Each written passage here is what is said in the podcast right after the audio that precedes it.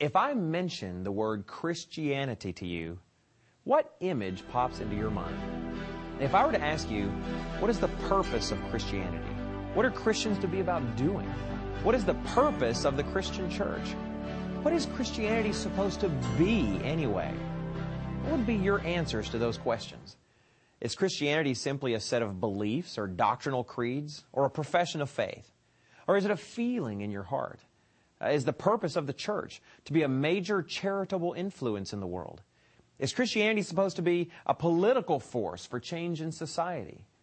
You know, if you were to take five people aside who consider themselves Christians and ask them those questions, you would probably get five different sets of answers. If you are tired of the confusion in Christianity and want to know what Christ intended Christianity to be when He created it, then stay tuned.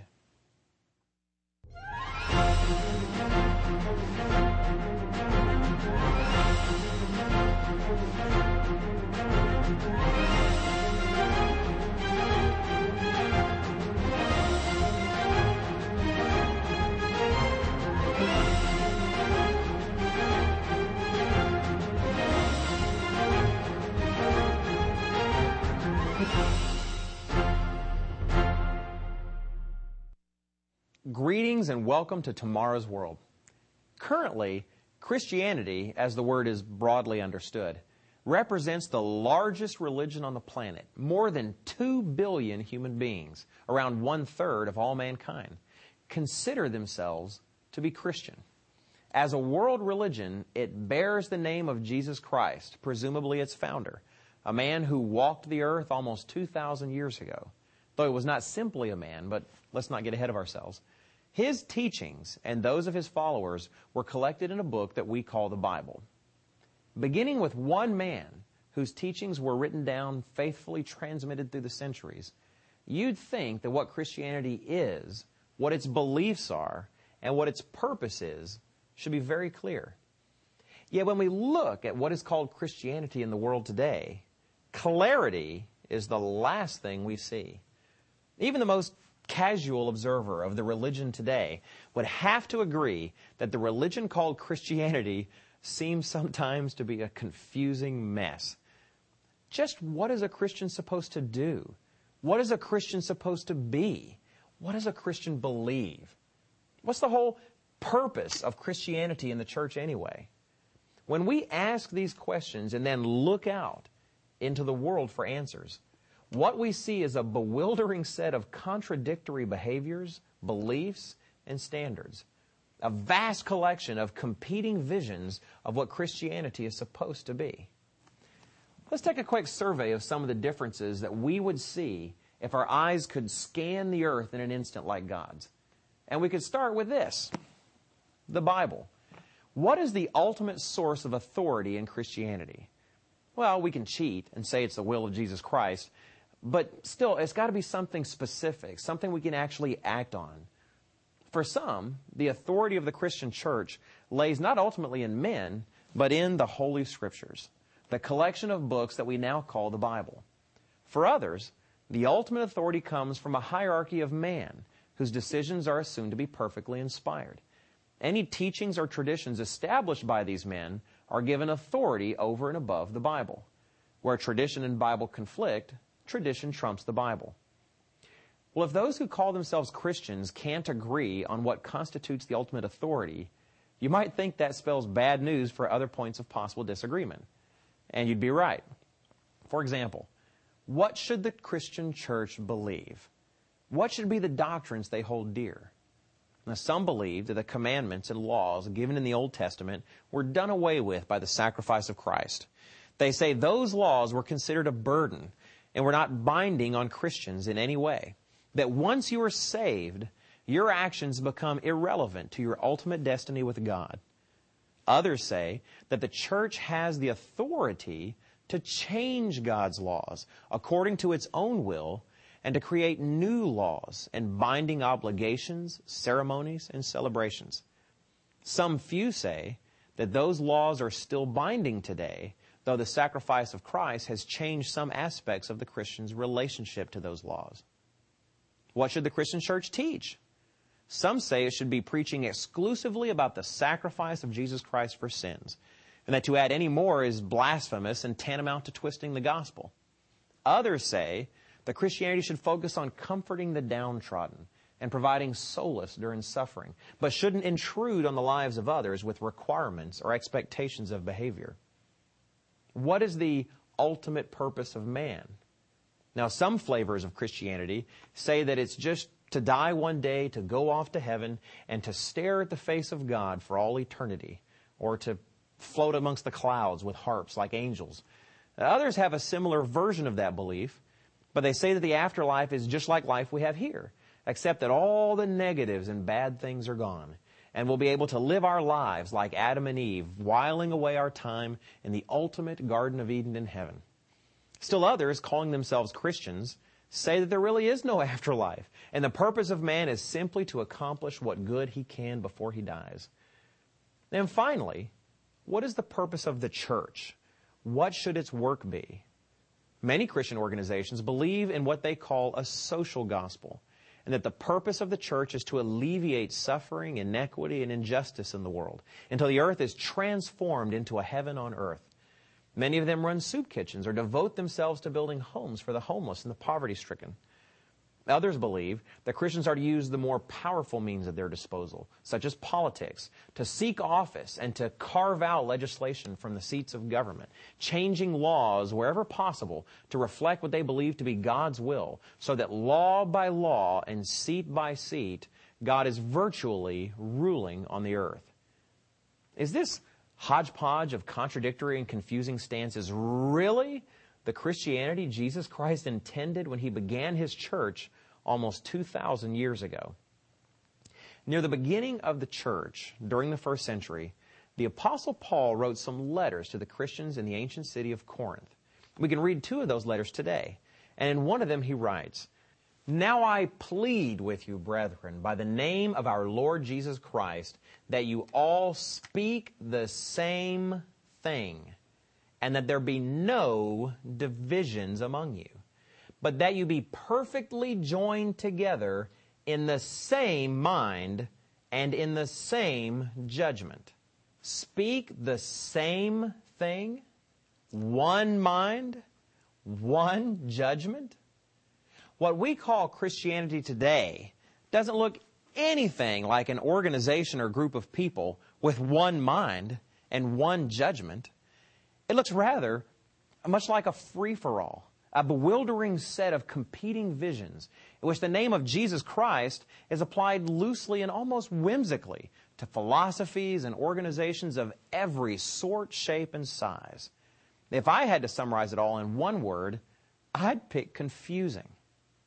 Yet the Bible says that Jesus is alive and well better than well, in fact. He's glorified and sitting at the right hand of his Father in majesty and power and is running his church from heaven, making decisions, guiding the church according to his will. Yet the vast collection of human beings who call themselves Christian today do not look like a group of people being directed by one omnipotent leader with their competing ideologies and methodologies and disputes, and in some cases in the world, even wars against each other. If so, then Jesus Christ is the worst CEO in history. And I greatly doubt that that's the case.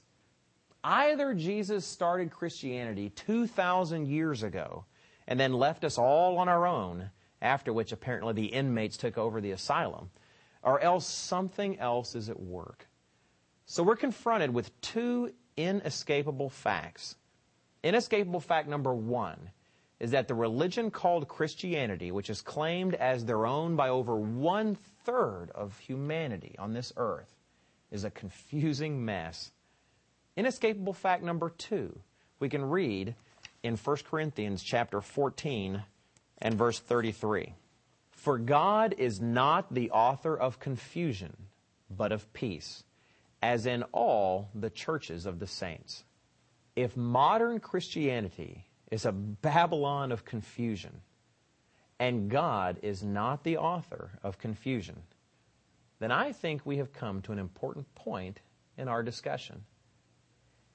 is there any way that we can sort through the confusion in front of us to find the church God actually claims as His own? How can we find a version of Christianity out there that simply isn't a version, but is the version, the religion founded by Jesus Christ that believes what God believes and professes exactly what Christ and his original apostles and disciples professed? We'll discuss that in a moment.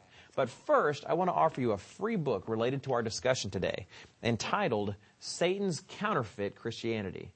No, God is not the author of confusion. The fact is that Satan the devil is real, and he's the source of all the confusion and the bewildering array of competing Christianities around us. Revelation 12:9 tells us that he has deceived the whole world. And amongst his most passionate of goals is to keep you and me from recognizing and living out the true faith of Jesus Christ. Our booklet, which is absolutely free and can be requested without any obligation, will demonstrate to you, straight out of your own Bible, the con job that Satan has pulled on an unwitting humanity, including you and me. We will not ask you for money. We just want you to have this booklet for your own study, for the benefit of you and your family. Call us today or visit us on the internet and order your copy of Satan's Counterfeit Christianity. This informative booklet is yours absolutely free. No cost, no obligation. If you call this toll free number, 1 800 718 4800. That number, once again, is 1 800 718 4800. Call now. Or send your request to Tomorrow's World, P.O. Box 3800, Charlotte, North Carolina 28227.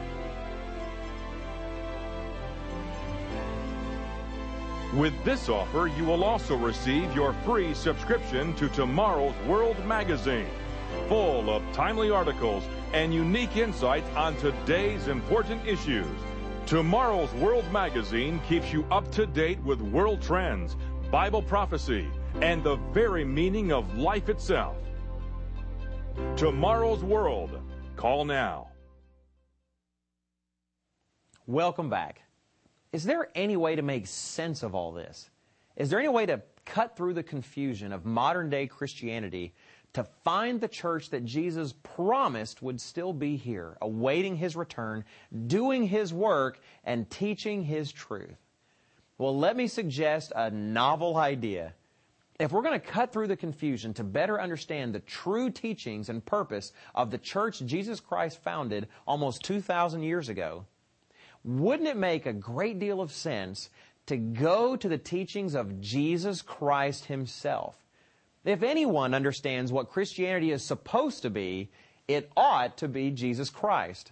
Let's take a look at some of the areas of disagreement and confusion that we discussed previously and see what the CEO and founder of God's church, Jesus Christ, has to say about them. First, what did Jesus think of the Bible's authority versus the authority of men. In John chapter 10 and verse 35, Jesus makes a remarkable statement. He says, The scripture cannot be broken. Jesus says that the scriptures do not contradict themselves. And when it comes to conflict between scripture and the authority and traditions of men, Jesus was just as clear. Turn your Bibles to Mark chapter 7 and verse 6. And I hope you have your Bible with you today. In Mark chapter 7 and verse 6, speaking to the Pharisees, whom Jesus had said on another occasion were legitimate spiritual authorities in some things, Jesus has some very harsh words. He answered and said to them, Well did Isaiah prophesy of you, hypocrites, as it is written, This people honors me with their lips, but their heart is far from me. And in vain they worship me, teaching as doctrines the commandments of men. In verse 9, he continues, He said to them, All too well you reject the commandment of God, that you may keep your tradition. Jesus Christ seemed to understand which took priority the teachings and traditions of men or Scripture. And he says, Scripture trumps tradition. In this, he reflects a teaching in the Old Testament book of Isaiah. Now, don't be afraid of it just because it's the Old Testament. Jesus loved the Old Testament and inspired the Apostle Paul to write that the Old Testament could make one wise for salvation. Jesus Christ didn't think the Old Testament was done away with, and neither should we. In Isaiah chapter 8 and verse 20, we read, To the law and to the testimony, if they do not speak according to this word, it is because there is no light in them. Jesus says that Scripture, not the teachings or traditions of men, are the ultimate authority. Well, then, we've mentioned the law. What did Jesus teach about the law? Was it done away like so many of those who call themselves Christians believe? Let's look here in Matthew chapter 5, beginning in verse 17. Do not think that I came to destroy the law or the prophets. I did not come to destroy, but to fulfill. Those who say that Jesus did away with the law, but that somehow that isn't the same as destroying the law, are playing word games with your life as their poker chips. For assuredly I say to you, till heaven and earth pass away, one jot or one tittle will by no means pass from the law until all is fulfilled. Whoever breaks one of the least of these commandments and teaches men so shall be called least in the kingdom of heaven. But whoever does and teaches them, he shall be called great in the kingdom of heaven. Yep, heaven's still there. Earth is too. God's law is not done away with. Not even later after Christ's death and resurrection. Look at the words of the apostle John in 1 John chapter 2 verses 3 and 4. Now by this we know that we know him if we keep his commandments. He who says, I know him and does not keep his commandments is a liar, and the truth is not in him. Even in the last book of the Bible, the book of Revelation, Notice how the body of believers, the saints, are described. Here is the patience of the saints. Here are those who keep the commandments of God and the faith of Jesus. You would read the same thing in Revelation chapter 12 and verse 17. Even in the end times pictured by the book of Revelation, keeping the commandments of God are described as being an inherent part of the church Jesus Christ founded. Clearly, Jesus teaches us that the commandments are not done away. What about the purpose of man? Is the reward of the saved floating off to heaven forever? Where did Jesus stand on this point of modern contention? Look here in Matthew chapter 19 at what Jesus said to his disciple when Peter asked a question very similar to ours. Starting in verse 27, we read, Then Peter answered and said to him, See, we have left all and followed you. Therefore, what shall we have? So Jesus said to them, Assuredly I say to you, that in the regeneration, when the Son of Man sits on the throne of his glory, you who have followed me will also sit on twelve thrones, judging the twelve tribes of Israel. Now, notice, Peter is asking a sincere question. Was Jesus just pulling his leg? Or giving him a meaningless hope that had nothing to do with reality? Well, as Bible scholar D.A. Waite once said, when the plain sense of Scripture makes common sense, seek no other sense. The fact is that the reward of the saved, according to Christ, is to rule with him at his second coming as kings and priests in the family of the kingdom of God, and to do so here on this earth. We could look at Jesus' teachings in one of the Beatitudes in Matthew 5 5. But it's so common you probably haven't memorized and haven't given it any thought. Jesus said that the meek shall inherit what? The earth, not heaven. Turn also to Revelation chapter 5, verses 9 through 10. The book of Revelation, which the Apostle John says in chapter 1 and verse 1, is the revelation of Jesus Christ. In that book, in chapter 5 and in verse 9, we read, And they sang a new song, saying, You, speaking to Christ, are worthy to take the scroll and to open its seals, for you were slain and have redeemed us to God by your blood out of every tribe and tongue and people and nation, and have made us kings and priests to our God, and we shall reign on the earth. That is the uniform testimony of Scripture. And we could read many other places. Peter, Christ's apostle to the Jews, speaks of our coming priesthood. Paul, instructed directly by the resurrected Christ to be his apostle to the Gentiles, taught that Christians are going to literally reign and to sit in positions of judgment and rulership, not only over the world, but over angels. The reward of the saved, preached by Jesus Christ, is a far cry from the reward preached by so many of those who call themselves Christian. Before we go further, let me offer you again our eye opening booklet, Satan's Counterfeit Christianity. How did Christianity get to be this way in the first place? No, God is not the author of confusion. The fact is that Satan the devil is real. This book will help you open up your Bible and understand how modern day Christianity came to a point of such confusion instead of continuing in the clear and simple teachings of Jesus Christ. This booklet is absolutely free. Volunteers from around the world who believe in this work of God have already paid for your copy, so you don't have to, and we will not ask you to. We simply want to share the incredible truth of Scripture with all who are willing to hear it. Call the number below and order your own free copy of a book like none you've ever seen before Satan's Counterfeit Christianity.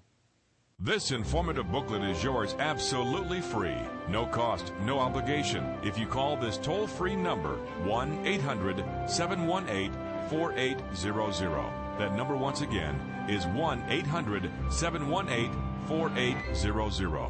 Call now. Or send your request to Tomorrow's World, P.O. Box 3800, Charlotte, North Carolina 28227. With this offer, you will also receive your free subscription to Tomorrow's World magazine, full of timely articles and unique insights on today's important issues. Tomorrow's World magazine keeps you up to date with world trends, Bible prophecy, and the very meaning of life itself. Tomorrow's World. Call now. Let's conclude by looking at one more thing. What does Jesus Christ say about the mission or purpose of his church? He lays out the Great Commission very clearly at the end of the book of Mark. Speaking to his disciples, he said, Go into all the world and preach the gospel to every creature. That gospel is often misunderstood. Many believe it to be simply the story of Jesus' life, death, and resurrection. And while it certainly does include teaching about Jesus' sacrifice for our sins and his subsequent glorification, the gospel that Jesus brought to this earth was the gospel of the kingdom of God. We've already talked about the book of Mark. Let's look in the first chapter of the book of Mark, this time in verses 14 and 15. Now, after John was put in prison, Jesus came to Galilee, preaching the gospel of the kingdom of God and saying, The time is fulfilled, the kingdom of God is at hand. Repent and believe in the gospel. The gospel of the kingdom of God. And as we've already discussed, this is a literal kingdom in which those who are glorified with Christ will reign and rule on the earth. How often do you hear about that from modern day Christianity? Actually, as an experiment, I looked up the meaning of the gospel on the internet not too long ago. And we all know the internet is the vast repository of all truth and wisdom. Well, I came across an essay written by what seemed to be a very intelligent and sincere man, trying to explain what Christ's gospel was. Over the course of 3,235 words, not once did he mention the kingdom of God. Yet, even up to the very end times and the second coming of Christ, Jesus prophesies that his church will continue to preach that gospel. Look at Matthew chapter 24 and verse 14. And this gospel of the kingdom will be preached in all the world as a witness to all the nations, and then the end will come. A church that is truly focused on its mission, its purpose for existence, will agree with the comments of Jesus Christ in John 4 and verse 34, where he said, My food is to do the will of him who sent me and to finish his work. Doing the work of God was his sustenance, his satisfaction. It's what drove him day after day after day. We see it in the disciples he trained as well. Look at Peter. We look at the passion and the zeal of Paul. They recognized that they were a part of the greatest single endeavor in human history, and that it was worth their passion, their lives, their everything. You know, we may fall so short of their incredible example, but that is our goal here at Tomorrow's World. That is what we strive to do on this worldwide program every single week in our collection of free magazines and booklets and Bible study courses. That is what the church is to be about. That is the church's mission and purpose according to Jesus Christ. The religion that this world calls Christianity may be a confusing collection of goods, but the testimony and instruction of Jesus Christ is as clear as the finest crystal and every bit as beautiful. Please order the free booklet that we've offered you today Satan's Counterfeit Christianity. The story of how the church that began with the simple teachings of Jesus Christ came to be the confusing morass of religions that we see today is a story that will enthrall you and potentially change the rest of your life. No, God is not the author of confusion. The fact is that Satan the devil is real. This booklet, Satan's Counterfeit Christianity, will show you things you have perhaps never seen before. Please write or call and order Satan's Counterfeit Christianity.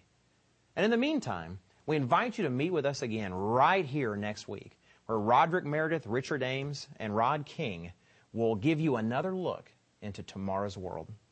This informative booklet is yours absolutely free. No cost, no obligation. If you call this toll free number, 1 800 718 4800. That number, once again, is 1 800 718 4800. Call now or send your request to Tomorrow's World, P.O. Box 3800, Charlotte, North Carolina 28227.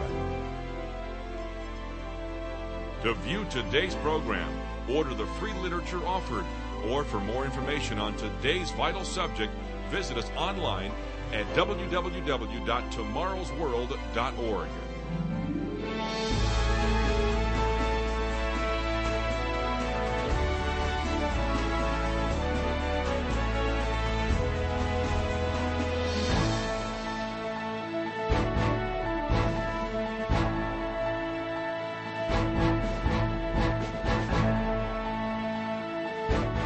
preceding program is produced by the Living Church of God.